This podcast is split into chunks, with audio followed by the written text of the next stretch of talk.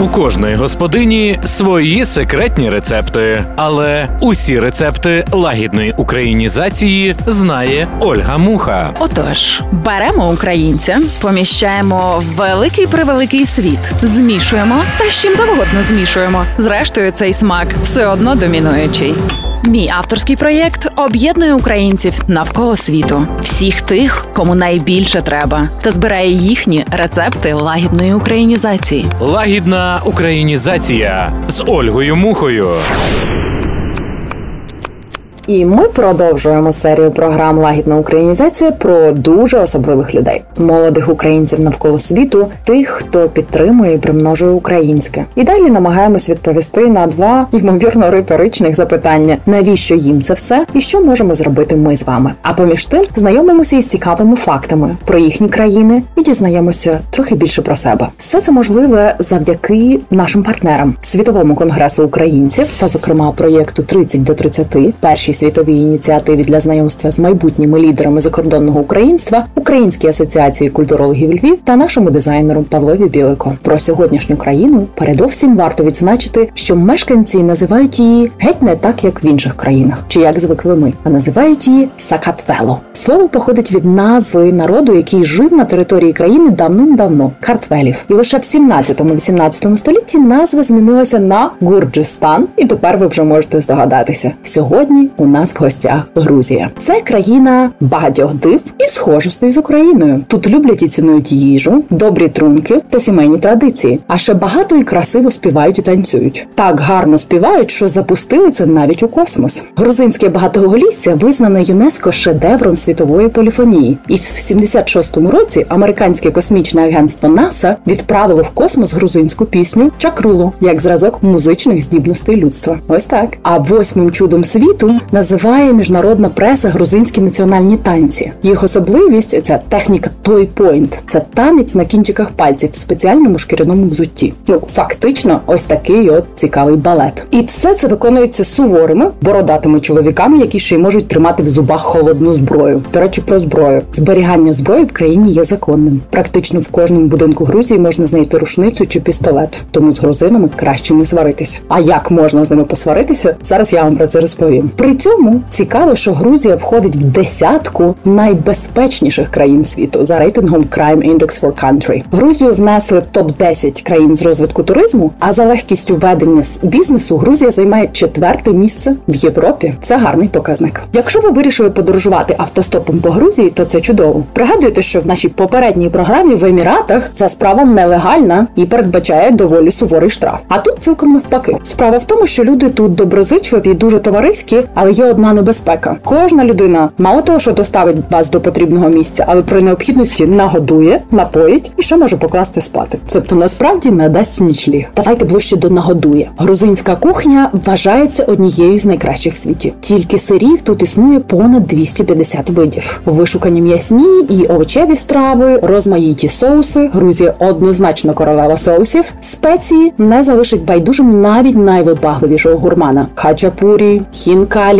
качапулі, сациві, ткемалі. У мене просто свина від одного вимовляння цих слів. Тут тільки куштувати і переконуватися. Але є кілька важливих правил. Одне з них їсти треба руками. Це надає страві особливого смаку. Це стосується національної страви хінкалі. Якщо ви вирішите споживати м'ясо або хінкалі за допомогою столових приборів, це величезна образа. Вас можуть дуже неправильно зрозуміти. До м'яса на будь-якому грузинському застіллі обов'язково подається зелень. Це і є однією з особливих ознак. Це може бути базилік, кінза, зелена цибуля або тархун. Ну, найкраще все разом. Зелень надає незвичайного смаку і унікальності, підкреслює спосіб приготування страви. Але не їжа є головною на застіллі. На грузинському застіллі головною людиною є тамада. Його не можна перебивати. Є два гарантованих способи, як потрапити в чорний список. По-перше, це не прийти на весілля, на яке тебе запросили. І друге це перебити тамаду. Аж до вендети, панове, так що майте на увазі. Звідси може початися справжня ворожнеча родин з усіма наслідками. Тамаду вибирає сам господар застілля з присутніх гостей. Зазвичай ним буває або сам господар, або один з найбільш шанованіших гостей. Головною традицією є тости. Тому, перш ніж випивати, необхідно вислухати тости всіх присутніх гостей старшого покоління. Їсти, до речі, також потім. Тому, якщо йдете на грузинське застілля, е, спершу злегка перекусіть, тому що чекати так і доведеться. А про випивати на сьогодні в Грузії культивуються тисячі різних сортів винограду. Приблизно 500 видів з 4 тисяч відомих у всьому світі сортів мають грузинське коріння. І як відомо, Грузія є країною, яка любить, цінує і вміє спиртні напої. Тут дуже люблять вживати коньяк, люблять вино. І, до речі, на території сьогоднішньої Грузії були виявлені найдавніші рештки посуду, серед яких якраз винні глечики. До речі, ймовірно, навіть перші люди на планеті з'явилися саме на території сьогоднішньої Грузії. В 91-му році в місті Дманісі були виявлені останки людей, які датуються увага 1 мільйон 770 тисяч років тому. Ці останки людей отримали імена Мзія і Зезва. Бачите, ймовірно, Адама і Еву, як вигнали з раю для такого полегшеного переходу до земного існування, відправили в Грузію, щоб вони не аж так сильно страждали. Грузія країна дуже соціальна. Для кожного грузина сім'я це свята. Це навіть не обговорюється. Люди тут дуже поважають і шанують родичів і друзів. Варто відзначити, що в родині головним є батько. Його слово завжди закон. Тим то й цікава і унікальна сімейна історія нашої сьогоднішньої героїні. Усі основні події в житті залучають буквально всю вулицю або й весь район. Дітей виховують вулицею, чи як то кажуть, всім селом. Проводжати померлого в останню путь прийнято також всією вулицею, селом, половиною міста і так далі. Кожен, хто знав людину, зобов'язаний прийти і принести з собою їжу, гроші або вино. А що стосується спілкування, то в Грузії розмовляють в основному грузинською і англійською. Друга, до речі, претендує стати другою офіційною мовою в країні. Її викладають в школах з першого класу, і молодь в основному спілкується паралельно грузинською і англійською. Всі написи є двома мовами і так далі. Унікальна грузинська мова відрізняється не тільки надзвичайною красою, але й безумовно складністю. Вимова, як вони кажуть, ряду слів. Мені здається, що практично всіх може стати справжнім випробуванням для іноземців. В світі взагалі виділяють всього 14 незалежних алфавітів, і грузинський є одним із них. Він виник на основі арамейської мови, якою розмовляли за біблейних часів. Ось наша версія про Адама і Еву знаходить чергове підтвердження. У грузинській мові можна зустріти унікальні слова з дев'яти і більше приголосних підряд. Так у відомому грузинському творі під назвою Витязь у тигровій шкурі зустрічається слово з 11 приголосних. Я чесно скажу, що намагалася тренуватись його вимовити, але максимум, що в мене виходить вехтрнбжуться. Складно чи не так? І подібних слів у них предостатньо. Перш ніж вимовляти те чи інше слово грузинською, є ще одна складність. Потрібно вимовляти правильним тоном. Тобто, мало того, що говорити правильно, ви ще маєте говорити з повагою. Ні, я жартую, але часто люди потрапляють у смішні ситуації, коли неправильно поставлений тон кардинально змінює не тільки зміст, але навіть рід слова. Тому що жіночого і чоловічого роду в грузинській немає. Він визначається тільки за тональністю і за способом, як промовляється це у реченні. Що стосується розмовної мови, то немає звичних для всіх наголосів. Так що ми знаємо, наголошується оцей склад. Замість того вони підвищують тон на потрібному складі. Тому інколи здається, що говорять вони мега пристрасно. Зрештою, говорять вони мега пристрасно. І мало того, в грузинській мові повністю відсутні великі літери. І як визначити контекст, все залежить знову ж таки від того, як ви вимовляєте. І з числами в Грузії теж не так все просто. Наприклад, перед вимовою числа від 20 до 100 його варто розбити не на десятки, а на двадцятки, і назвати його кількість і залишок. Складно, правда? Тобто 44 це буде 40-40, 78 буде 3, 20, 18. Вау, тепер я розумію, як грузини торгуються. Крім того, знайомі рідні слова мають трохи не той зміст, до якого ми звикли. Наприклад, мама е, це тато, діда це мама, тато або ж бабо це дідусь. Ось і спробуй розберися а, без е, тосту і тим, що слідує за ним. Мова дім буття нашої сьогоднішньої гості. Автохтонна діаспорянка, народжена в Тбілісі, яка говорить надзвичайною українською з юних років, а саме з шестирічного віку, ставши ученицею грузинсько-української школи, Теона Кахяні виявила відмінні успіхи і інтерес до вивчення української мови і почала брати участь у всеможливих конкурсах міжнародних, культурологічних, освітніх і так далі. На її рахунку численні перемоги в міжнародних дитячих юнацьких конкурсах, проектах в межах Грузії і міжнародного формату. Донедавна Теона працювала в бібліотеці парламенту Грузії, і завдяки її особистим зусиллям вдалося підписати меморандум про співпрацю між бібліотекою парламенту Грузії і асоціацією книжкових реставраторів України, які власне будуть встановлювати українські книги, які знаходяться в парламентській бібліотеці держави. Знайомимося із Теоною. Лагідна українізація з Ольгою Мухою. Ну що ж, вітаю Теоно. Як сьогодні погода в Києві чи в Тбілісі? Е, я нині в Києві. Достатньо холодно і для мене дуже незвично. Так, це дуже цікаво, наскільки для тебе звичні ось ці українські реалії, як для українки, яка народжена в теплій Грузії. Але ми сьогоднішню нашу розмову розпочнемо спершу з нашого такого короткого бріфу. Прошу відповідати на питання дуже швидко, не думаючи, перше, що тобі приходить е, на думку. Okay. Отже, скажи нам, якими мовами ти володієш? Е, я володію українською, грузинською, російською, англійською, французькою і іспанською.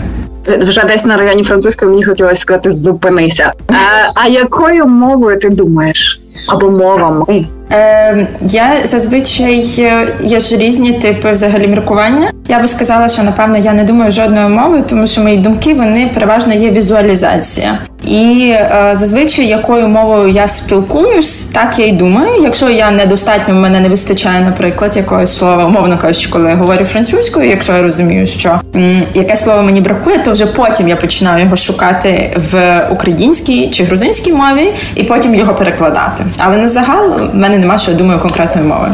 А якою мовою тобі тоді сни сняться? Мені я добре сплю, мені дуже дуже рідко сняться сни. Супер, людина з а, чистою совістю нарешті в нашому подкасті. Яка твоя улюблена пісня? Ем, Я не можу виділити жодну улюблену пісню, тому що зазвичай в мене буває улюблена пісня конкретного вечору чи ранку, сезону, та будь-що. Мені сумно чи мені весело, виходячи з того, там е, формується мій такий музичний смак. Угу. То яка твоя пісня дня?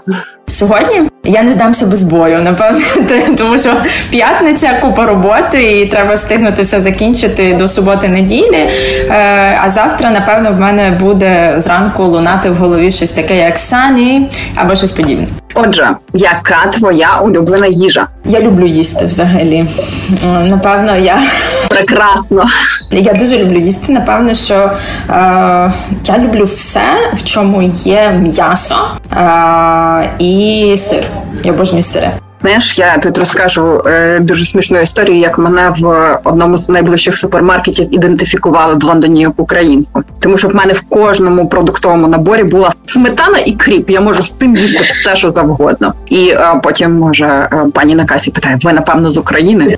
А яке головне свято року для мене? Це знову ж таки мені складно окреслити одне, але напевне я дуже люблю різдво.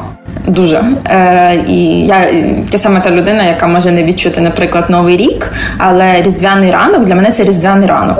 Е, Я відчуваю, що я прокинулася і сьогодні різдво. Тобто, навіть якщо мені приходить календар за кілька місяців перед. Е, І так само я дуже люблю е, Дні Незалежності Грузії та України. Я святково чуюся. Я взагалі люблю всі свята, е, в які в мене відчуття святкове, що я відчуваю цей день. Я дуже відчуваю тебе українкою. Ти любиш їсти, ти любиш День Незалежності. Зараз ми ще кілька таких ключових речей перевіримо. Я думаю, що питань не виник. Я люблю укроп і сметану, так що все, все добре.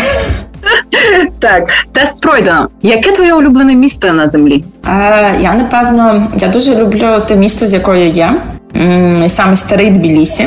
Я дуже люблю е, регіон Західної Грузії, один звідки в мене за походженням е, баба, е, мати мого батька Гурія. Я дуже люблю це місце, і так само я обожнюю е, Закарпаття. Е, саме я дуже дуже люблю виноградів.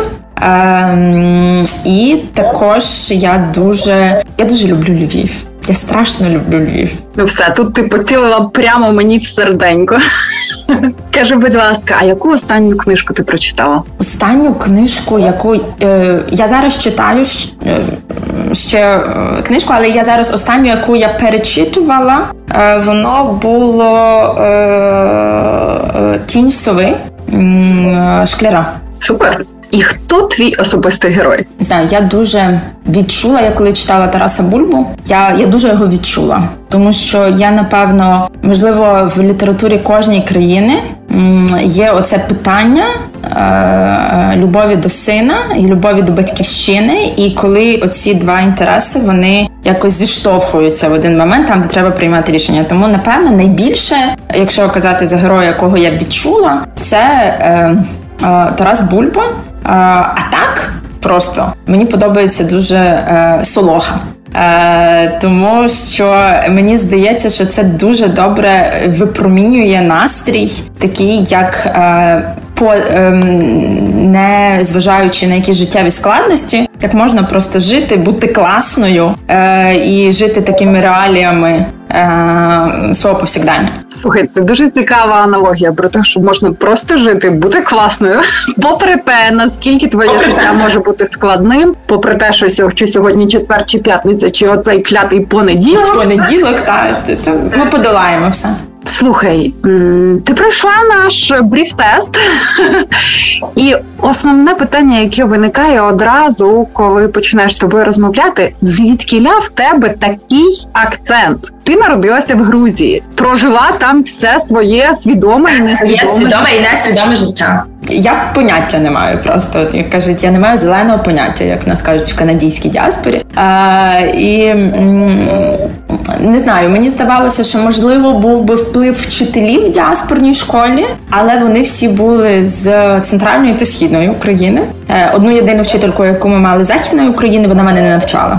Е, тому. Ем, я не знаю, мені здається, що коли в тебе е, з дитинства є українська мова, але коли в тебе середовище не україномовне, е, потім, коли ти починаєш. Е, Їздити в Україну, е, бути більше і створювати сама собі то українське середовище. Мені здається, що в тебе просто е, так би мовити відкривається от. Е, от відкривається душа до чогось подію, ну до чогось конкретного, і в мене відкрилася до цього. І я вирішила, от ти, тобто, ти якось обіймаєш всю Україну, намагаєшся кожного обійняти, кожну частку культури регіональної України. І от напевно, оцей акцент, який я набула або мала від початку, я не знаю, бо я себе такою пам'ятаю, яка я тепер. Е, то я обійняла так, що я вже не змогла то відпустити. Слухай, це дуже цікаво. Ем, Скажи нам, як так сталося, що ти автохтонна діаспорянка 24 роки, і з них 16 активна в українському громадському житті? Тобто років у 8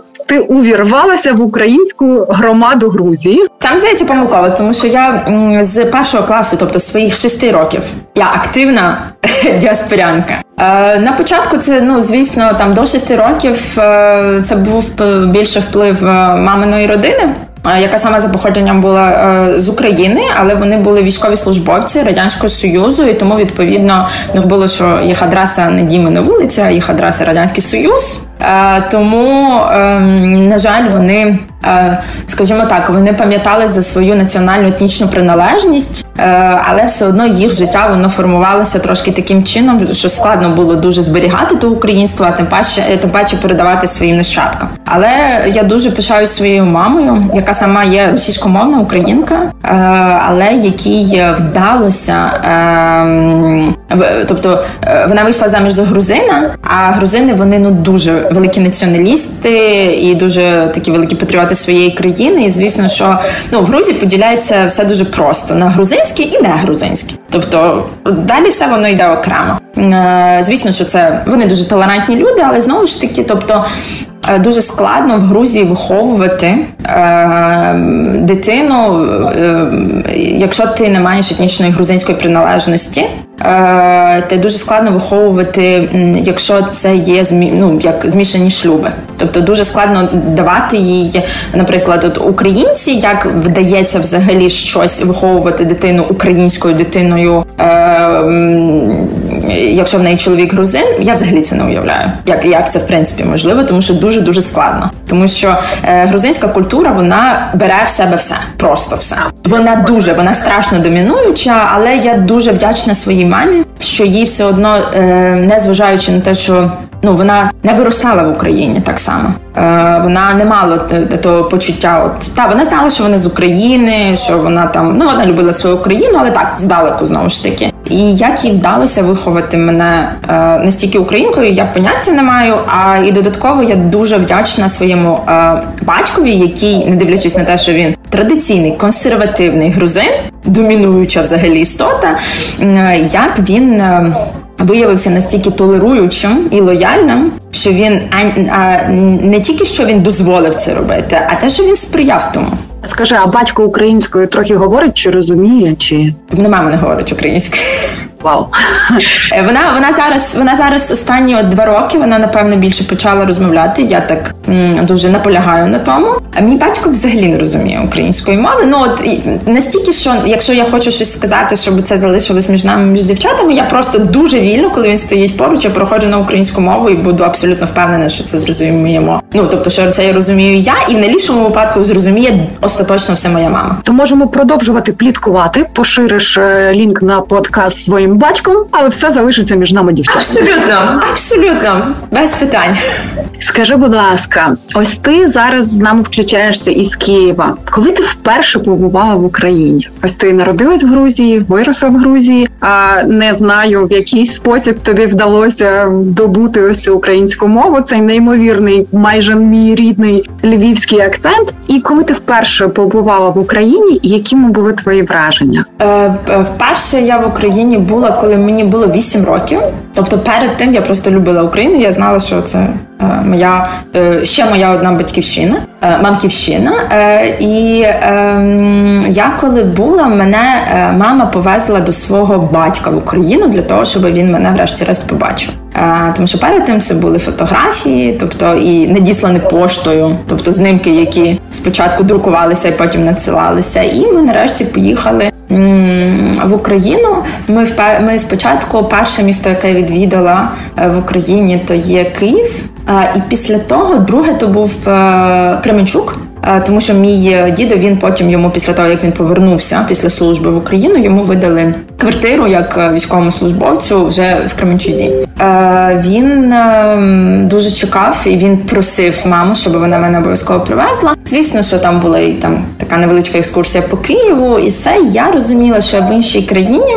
Але вона мені не була іншою. Я точно можу сказати, що е, коли от 8 років я вперше приїхала, я не чулася десь, е, що це щось інше, що це не рідне, що це воно інакше, що це за кордон. В мене не було відчуття, що я за кордоном. Це я точно пам'ятаю. І е, я якось я не знаю, чому саме, але в мене завжди ну в мене з'явилося відчуття, що це дім, не дивлячись на те, що там нема моєї кімнати, нема квартири, е, тобто ну, конкретної конкретного житла, куди я буду приїжджати, але я розуміла, що Україна це дім. І тут багато легше е, мені було сприймати це ніж щось в Грузії, тому що в Грузії мій дім це дім, в якому я живу. Це дім там інший, в якому там хата моєї мами, там баби, діда, ще щось. А в Україні я приїжджала, як тільки я сходила з трапу, я була вдома. Байдуже де абсолютно байдуже в якій то було б області. Головне, щоб то була Україна. Ем, дуже цікаво, як формувалася насправді твоя українська ідентичність. Як ти думаєш, от що робить українця українцем? Знаєш, всі ці такі а, фейсбучно соцмережні такі, знаєш, е, маленькі срачики. Наскільки ти українець справжній чи не дуже справжній? Як ти думаєш, що власне робить українця українцем? Не знаю, мені здається, що подібне воно дуже несерйозно, тому що е, мірятися українством, ну типу, це не знаю, це можна дійти до того, а хто більш ручну роботу на вишиванці має, тобто нібито формує тебе українцем. Я вважаю, що е, любов до твоєї країни, а власне не просто любов. Е, Тобто не просто те відчуття, що ти можеш сказати там я люблю свою країну. Ні, коли ти діями спроможній, коли в тебе є бажання робити щось на добро, але це дуже складно знову ж таки, тому що якщо ми поставимо там запитання, а що є об'єктивність, наприклад, і як то оцінюється, то ми підемо дуже далеко. А, Я вважаю, що саме м- бажання щось змінювати на, на ліпше е, дбайливість якась до країни, е, в першу чергу починаючи з себе, та? Тому що ми знаємо, що якщо ми е, там самі діємо якось неправильно, то тоді е, якось е, закликати інших людей, щоб вони почали діяти правильно, це буде ну якось аморально з мого з моєї точки зору. Е, Мені здається, що е, українцям українця формує саме ну напевно, от якщо так грубо кажучи, говорити, це патріотизм, це відданість, е, це е, розуміння того, що е, і готовність того, щоб поступитися своїм особистим для ради добра всієї країни. Розуміти, що умовно кажучи, там, якщо я йду по вулиці, мені зараз ну дуже складно там то сміття, яке я втримаю в руці, от з елементарного починаючи. Мені дуже складно зараз дійти до того смітнику, щоб то викинути, але так само я розумію, що якщо я не зміню це сьогодні в собі, оцю лінію, якщо я не подолаю, то я не можу закликати інших людей. Е, і так само, що я розумію, що от хочеться мені, наприклад, якийсь російський продукт купити тому що там не знаю, смачний або з дитинства мені нагадує. Але е, варто мати свою принциповість і розуміти, що якщо я сьогодні з таких дрібниць почну, то давай я одразу там буду постачати кулемети в Росію, та тому що ми всі знаємо за їх економіку. Мені, наприклад, в Грузії мені я відмовилася від цих грузинських продуктів е, російських продуктів, але в Грузії робити це дуже складно тепер, оскільки ми знаємо ту ситуацію, яка політична є, на жаль, а, і е, враховуючи те, що дуже багато постачається продуктів саме з Росії, в Грузії ну надзвичайно складно відмовлятися. Е, але мені вдалося в Україні. Мені багато легше, тому що нема цих продуктів. В принципі, я витрачаю напевно разів 5 менше часу в магазині в Україні, навіть в продуктовому, тому що в Грузії я з окулярами стою півтори години читаю. А хто є виробник або хто є імпортер, щоб не дай Боже там е, не потрапити в перелік тих людей, які просто фінансують Росію, не розуміючи того. Не слухай, ти нам даєш дуже важливі рецепти такого знаєш щоденного вибору, як кожного дня вибирати бути українцем. Так я думаю, що це дуже важливі речі. А скажи, будь ласка, розкажи нам трохи про українську діаспору в Грузії. Ти до неї так активно належиш. Я думаю, що це певною мірою теж сформувало це відчуття сім'ї, яке пізніше ожило і матеріалізувалося, коли ти прилетіла в Україну, чи ні? Е, Я б не сказала. Я би сказала, що діаспора в нас в Грузії, українська діаспора, вона дуже різноманітна. Тобто, знову ж таки, є люди, які там міряються українством, є люди, які не міряються цим. Є люди, які міряються, але при тому їм російське щось багато більше імпонує. І дуже складно. Я намагаюся не засуджувати. Тому що я, як то кажуть, я ніколи не була в їх мештах. Я не знаю, я знаю перед яким вибором щоденно стою я, і е, що я можу собі дозволити, е, дозволити поставити себе. Тобто перед вибором це також е, треба мати ви, той вибір. Є люди, які не мають вибору ставити себе перед вибором.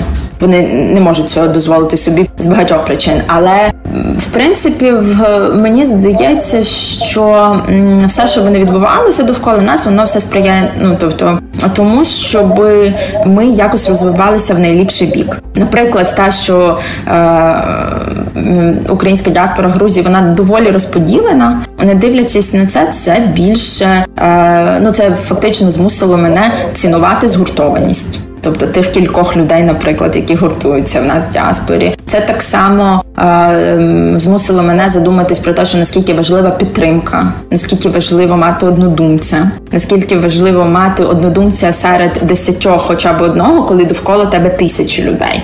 Інших взагалі бачень, і взагалі, тобто яким взагалі не укра... не актуальна та українська діаспора, і взагалі байдуже, що вони там роблять, тому що ти в Грузії знаходишся на секунду. Тому я думаю, що в принципі все, що я отримувала з діаспори, і досі отримую, це все воно на е, на ліпше. І як казав е, засновник мого е, університету, який я закінчувала бакалавріат в Грузії, Каха Бендукідзе, колись виграєш, колись навчишся. Тобто, в будь-якому разі варто е, бачити позитивні речі. Um, а скажи, будь ласка, ось ти вибрала продовжувати своє навчання в Україні. Зараз дуже цікаво, тому що це не так давно сталося. По перше, нам цікаво, чому. А по-друге, використаємо цей свіжий момент, коли між Україною і Грузією є дуже багато спільного в характері, але також дуже багато стереотипів, анекдотів, кумедних ситуацій і так далі. Я думаю, що зараз дуже добрий момент запитати тебе, з якими стереотипами ти зіштовхнулася. Що з того було таке найбільш знаєш захоплююче чи смішне, чи навпаки несподіване, так і які речі дійсно підтвердилися? Ну я взагалі не виглядаю як типова грузинка. Я не виглядаю як типова грузинка, тому що ну я більше виглядаю як е, українка західної України, просто. Е, ну візуально, тому що я е, не така білява, тобто я трохи темніша, але знову ж таки, то ну єдине, що напевно як очі можуть там щось сказати, що воно щось є кавказького, але решта я не виглядаю. І тому е, найбільша складність є, коли я, наприклад, там заходжу в магазин чи там сідаю в таксі, і тобто питання є, що е, о, а ви зі Львова? І я кажу, майже, майже з Тбілісі, там поруч, там недалеко. А, І е, потім, коли попер, якщо я не кажу, що я з або якщо там ніхто мене не запитав, а я це не афішую, то починається, вибачте, будь ласка, як до вас звертатися, я кажу, Кахяні, то вона Кахаберівна. Е, і обличчя е, таке, що Аллах Акбар, і всі лягають. Тобто, ну тобто, що як е, дуже часто буває, що там е, таксист до мене говорить, я з ним спілкуюся, і він каже: А як вас звати? Я кажу, у вас ж написано моє ім'я, а це ваше справжнє ім'я. І і е, таке буває. В мене був один раз випадок в магазині, коли я зайшла в книгарню. Книгарня це там, де я залишаю платню. І е, я моя подруга мені сказала, що каже: Слухай, в мене є каже значкова картка. Я кажу, слухай, Юль, але вона ж каже імена. Вона каже: Татю, ну отак і сказала бери. Мені якось незручно все одно. Там невеликий відсоток тієї знижки, але ну мені якось все одно незручно, тому що ну якось воно нечесно виглядає. І тут я набрала цілу валізу книг, підходжу вже розраховуватись, і я хочу сказати е, цьому хлопцю, який мене обслуговує, що знаєте, в мене є картка подруги, і можливо, ну чи якщо можна, то так, а якщо ні, то ні. Я даю цю картку, моя подруга Корзанюк Юлія Олексіївна. І вона, е, я даю йому цю картку, я не можу сказати, що ми геть схожі. Е, і він її проводить, і е, поки я встигла щось йому сказати, він мені каже: е, Корзанюк Юлія Олексіївна. Я кажу, Кахяні Теона Кахаберівна. І він сказав, ага, дуже смішно. І він просто мені то провів. Тобто він навіть він так подивився, такий каже: пані вам голову напекло. Тобто ніхто не повірив просто. Я дуже відверто намагалася сказати. І на новій пошті, наприклад, я відправляю пакунок. Я кажу, що вони мене питають там номер відправника, такий-то, такий-то там. Ваше прізвище, е, ім'я прізвище. Я кажу Теона Кахіані. Починаю про прізвище говорити, пишу його на листочку, підходжу, вводжу сама в комп'ютер, це нормально. І потім е, я вже ми вже дуже стомлені тільки від того, що ми пишемо моє ім'я прізвище, і дівчина мене питає: а по батькові? Я просто реально повертаюсь, кажу, воно вам треба. Тобто, просто може ліпше і от зазвичай я стикаюся з тим, що моя зовнішність, і так як я говорю, вона не вкладається е, якось в голові в людей разом з моїм ім'ям прізвищем по батькові, коли я просто не вкладається, не вкладається. Ми тут починаємо підозрювати, що ти насправді шпигунка з Закарпаття. Шпигунка з Закарпаття ж та якось. Ну е, в принципі, воно виглядає, е, воно виглядає дуже доволі дивно для українців. Але я цілий час переконую, якщо я дуже хочу, прямо якщо до мене там хтось говорить російською, російською, і мені то не подобається, будьмо відверті. Е, Я кажу, що я ніколи не засуджую, але ми ж все одно всіх засуджуємо. Е, це так працює. І я просто, якщо до мене починають говорити російською, я починаю говорити своєю українською, і потім там щось до мене, і я кажу, я грузинка. І вони як це? Справді я кажу, моє ім'я прізвище по батькові, отак, отак. Я народжена в Грузії, отак, отак. А щодо України, я кажу, та от третій місяць як приїхала. І вони кажуть: ну чекайте, така українська. Я кажу, ми вже домовили, що в Україні найліпше українську знають грузини. І враховуючи якісь певні моменти е, політичні, цей жарт заходить, скажімо так. А розкажи якийсь політичний анекдот. Я тут дуже я я, я утримуюся. в мене і так е, ну насправді розкажи, будь ласка, чим українці і грузини схожі, а чим тобі видається, що абсолютно не схожі? От в чому є така величезна культурна різниця? Мені вони нічим не схожі, взагалі, взагалі нічим не схожі, тому що це геть інші та різні темпераменти.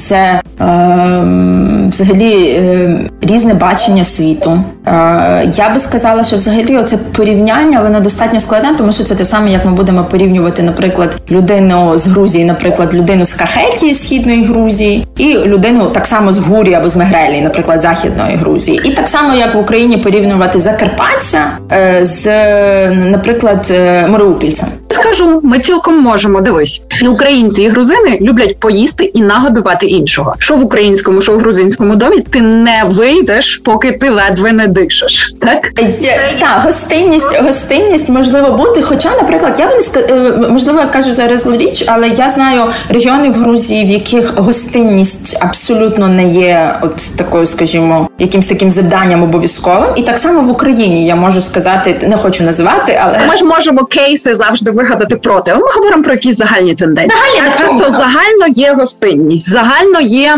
е, тенденція показати гостям найкраще. Правда? Пісня в нас є спільна пісня. Це я точно знаю. Пісня це те, що нас поєднує, тому що е, я думаю, що це найбільше, що поєднує українців і розин, це е, любов до пісні. А потім що ще? Ми любимо святкувати. Що українці, що грузини. Найбільша кількість е, свят протягом року. Ми обидвоє потрапили в десятку е, в взагалі е, ну по масштабу всього світу. Це так, це правда.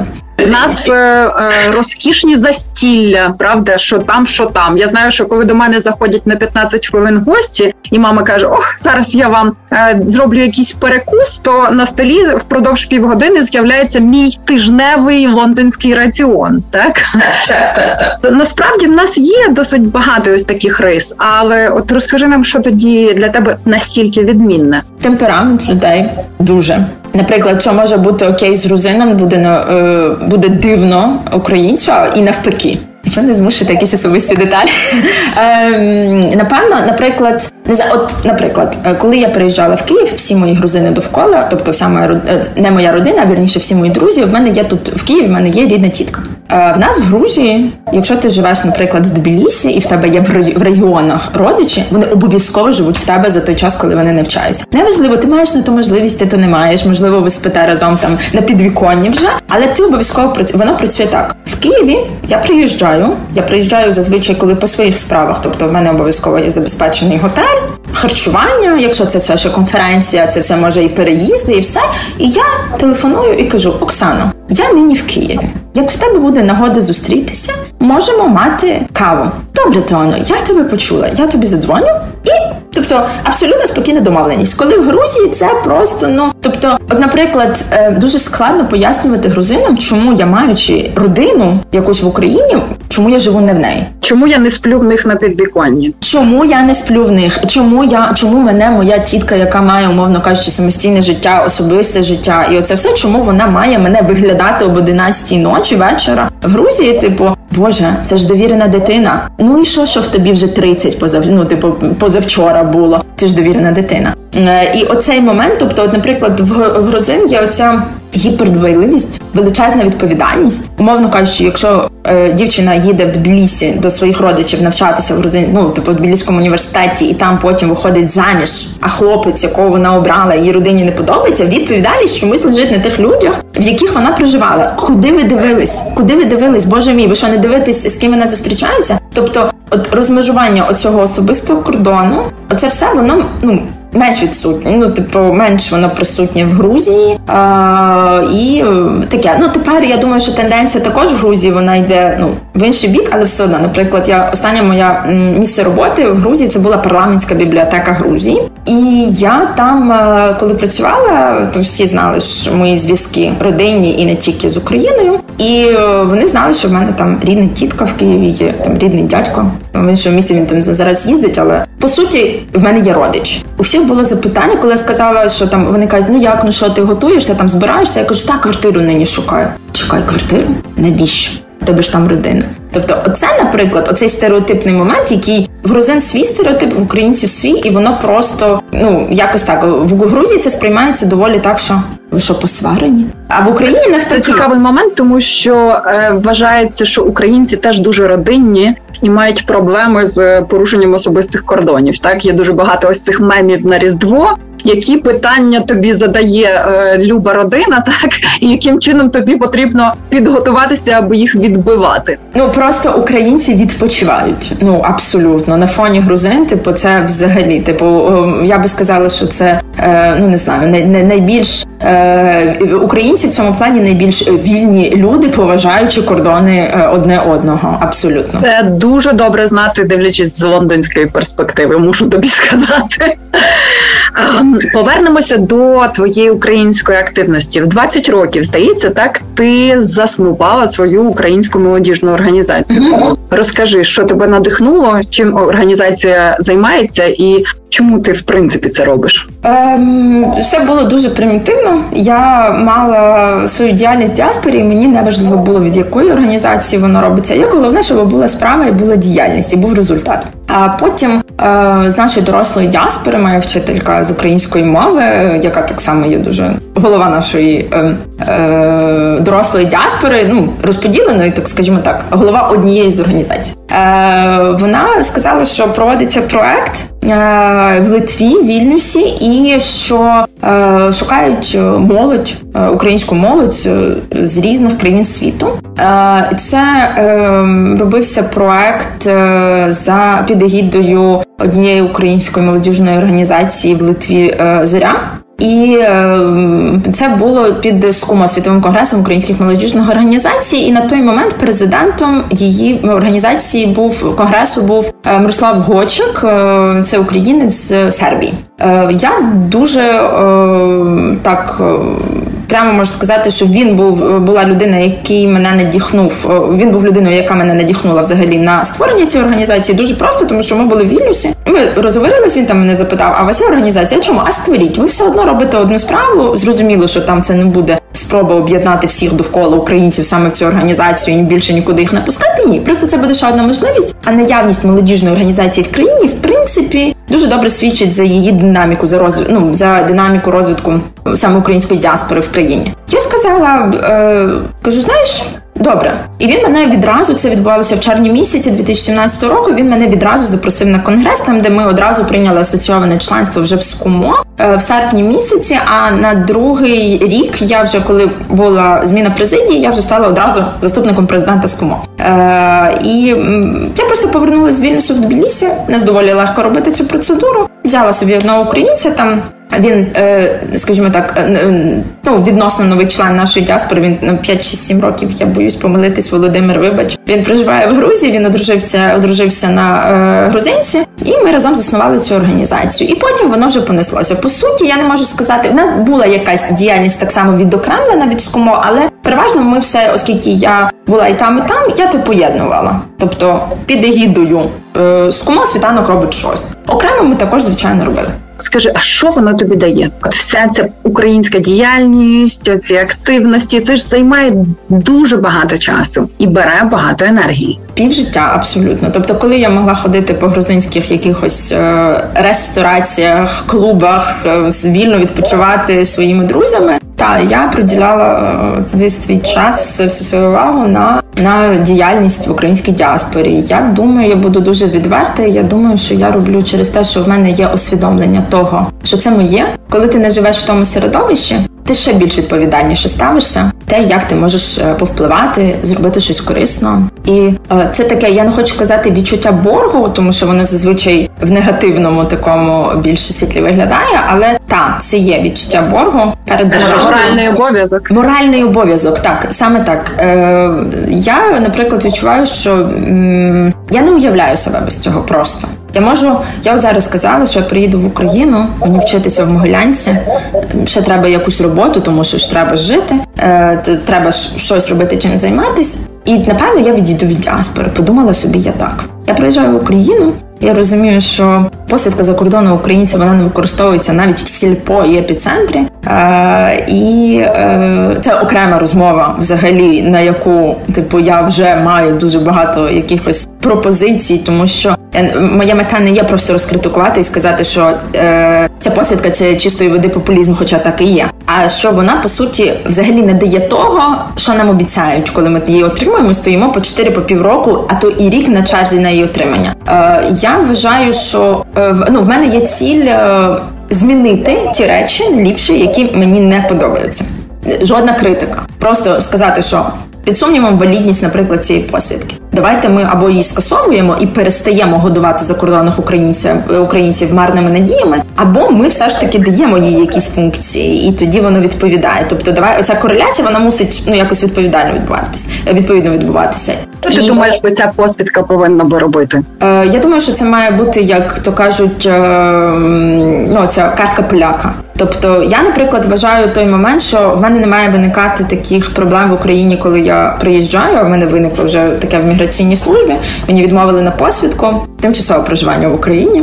І ти так собі стоїш і думаєш, я 18 років в діаспорі, все своє життя віддаю на вивчання української мови. Ти тебе людина обслуговує, а ти думаєш, я ліпше знаю українську, і я глибше знаю все про Україну, ніж ти, людина, яка тут живе, яка працює в цій державній структурі. І ти думаєш, і в тебе є влада, а я просто нічого не можу зробити, я можу просто тебе послухати. Ну звісно, я людина, та яка намагається е, себе переконувати в тому, що мені може щось подобатись, але або не подобатись. Наразі я маю громадянство іншої держави. Я маю поважати закони тієї країни, в яку я приїжджаю, тим паче України. І е, тому я дуже так е, така думаю, то ми заспокоїмося зараз і вирішимо ці всі проблеми. Але я спочатку намагаюся зараз отримати посвідку, просто для того, щоб я змогла тут залишитися і знову вийти з пропозицією, що давайте змінимо то, давайте змінимо то. В першу чергу я думаю, що ми маємо, е, щоб в цій посвідці була е, функція така, як спрощувати отримання посвідки на тимчасове і постійне проживання в Україні, тому що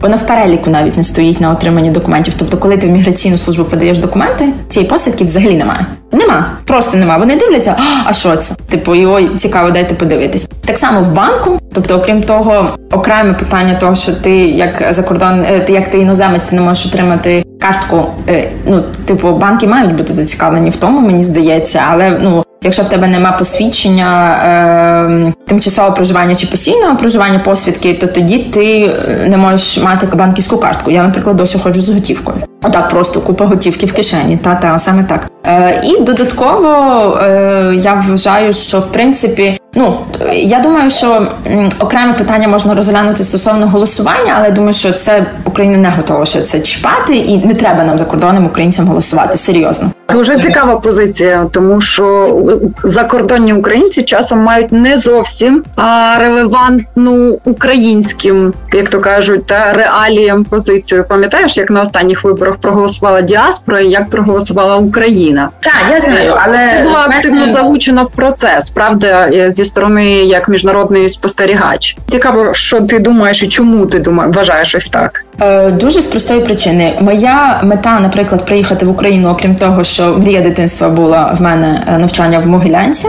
Е, Національному університеті Києво-Могилянська академія. Я окрім цього, в мене було бажання таке, щоб вийти з того діаспорного, як то кажуть, баблу, тобто вийти з тієї от. Ну просто от з цього всього виділитися, відокремитися, і я ніколи ну я в якийсь момент я відчула, що я не хочу бути діаспорянка, яка просто любить Україну, от десь отак, вона далеко там добре, і в принципі приїхати на тиждень в Україну погуляти, коли в тебе тисяча баксів, наприклад, в кишені, то супер, Україну ми дуже любимо. Я хотіла пожити і відчути.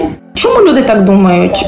Тобто зіткнутися якось з повсякденням українців, відчути, чим вони дихають. І для мене це надзвичайно було важливо, і тепер я втілюю це своє бажання просто навіть зараз. І я вважаю, що в принципі для того, щоб людина мала моральне право.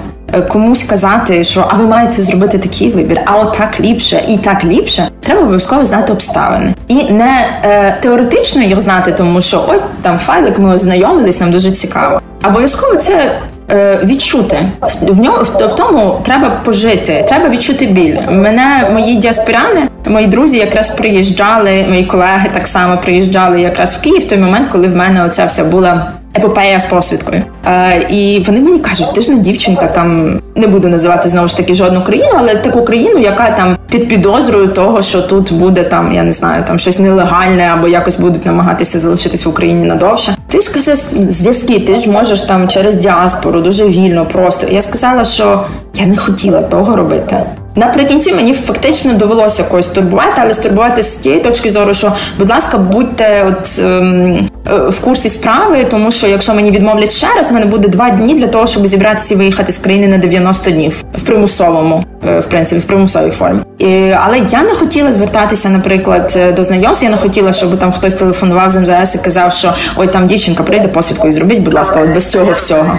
Розумію. А ну що ж, ми тобі бажаємо, щоб ось цей твій досвід занурення в українське життя виявився позитивним. А зрозуміло, що тут багато речей ще доведеться зіткнутися і познайомитися. Але мені цікаві ось такі кілька питань на завершення нашої розмови, і щоб було дуже важливим для наших слухачів. Як ти думаєш, от чим українці круті? Який наш ексклюзивний меседж світові може бути? Я думаю, що е, в мене без смутку не виходить таке сказати, тому що е, Україна пережила безліч всього, просто безліч. Е, там не, не перше мене спливає такі речі, як там е, голодомор, е, таке як Голокост, який відбувався там на, на теренах України, і те, що українці ми, ми є надзвичайно живучі, тому що я думаю, той показник, що до 20 мільйонів нас живуть за кордоном, і ми якось нам вдається виживати в країнах не лише там Америка, Канада, тут ну ясно само собою там трохи е, інший момент. Але от в таких навіть країнах, там де е, місцева національність, тобто вона є дуже домінуючою, тобто там, де нам вдається все одно е, виростати. Тобто, це так само, як коли рослинка крізь асфальт росте. Тобто, ми є надзвичайно живучими, і е, я думаю, що е, мені здається, що в принципі це навіть не вірою, е, ну я маю на увазі не релігією, не релігією, наприклад. Е, Ем, це як в Грузії. Ми завжди кажемо, що ну, от нас єднала релігія завжди, тобто завдяки релігії релігії ми якось могли виживати. Е, В Україні мені здається, що віра така більш глоба в глобальному сенсі віра нам допомагає. Я думаю, що це наша витривалість так само. Я думаю, що витривалість українців це надзвичайна річ, тому що ми можемо терпіти просто е, століття, а потім робимо та а потім робимо революцію. І останнє питання на завершення: скажи, який твій персональний секрет лагідної українізації? Я можу сказати, що я взагалі така достатньо ну достатньо експресивна людина і е, доволі доволі прямолінійна. Деколи виходить, що там, особливо коли я кажу правду, неприємну правду, воно виходить прямо от дуже неприємно тим людям, яким доводиться мене слухати. Але м- я останнім часом, от, наприклад, в Україні за останні два з половиною місяці, майже три, е, я зрозуміла наскільки я терпляча людина.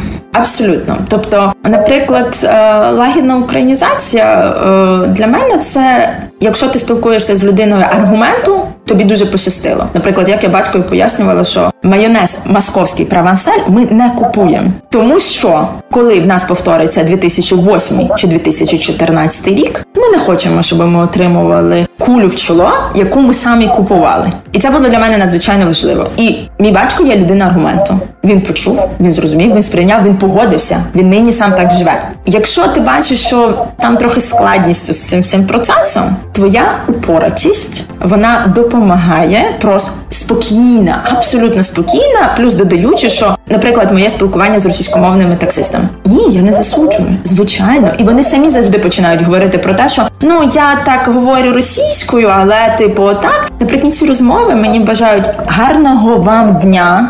Дуже дякую, було дуже приємно і все таке інше. Тобто, від мене, наприклад, терпіння, спокій і от впевненість в своїй правді. Тобто, коли ти сама в собі впевнена, ти переконаєш будь-кого, щоб воно не було. Супер. Я думаю, що це є дуже дієвий рецепт, і ми спробуємо його теж на майбутнє застосовувати. Дякую дуже, Теона, за розмову. Ми говорили сьогодні з автохтонною діаспорянкою, яка говорить з абсолютно автентичним західноукраїнським акцентом, і ми так досі й не розгадали її секрет, але бачимо, що ця лагідна українізація працює. Дякуємо. Дякую і... дуже за запрошення. Так, гарного дня усім нам і нашим слухачам.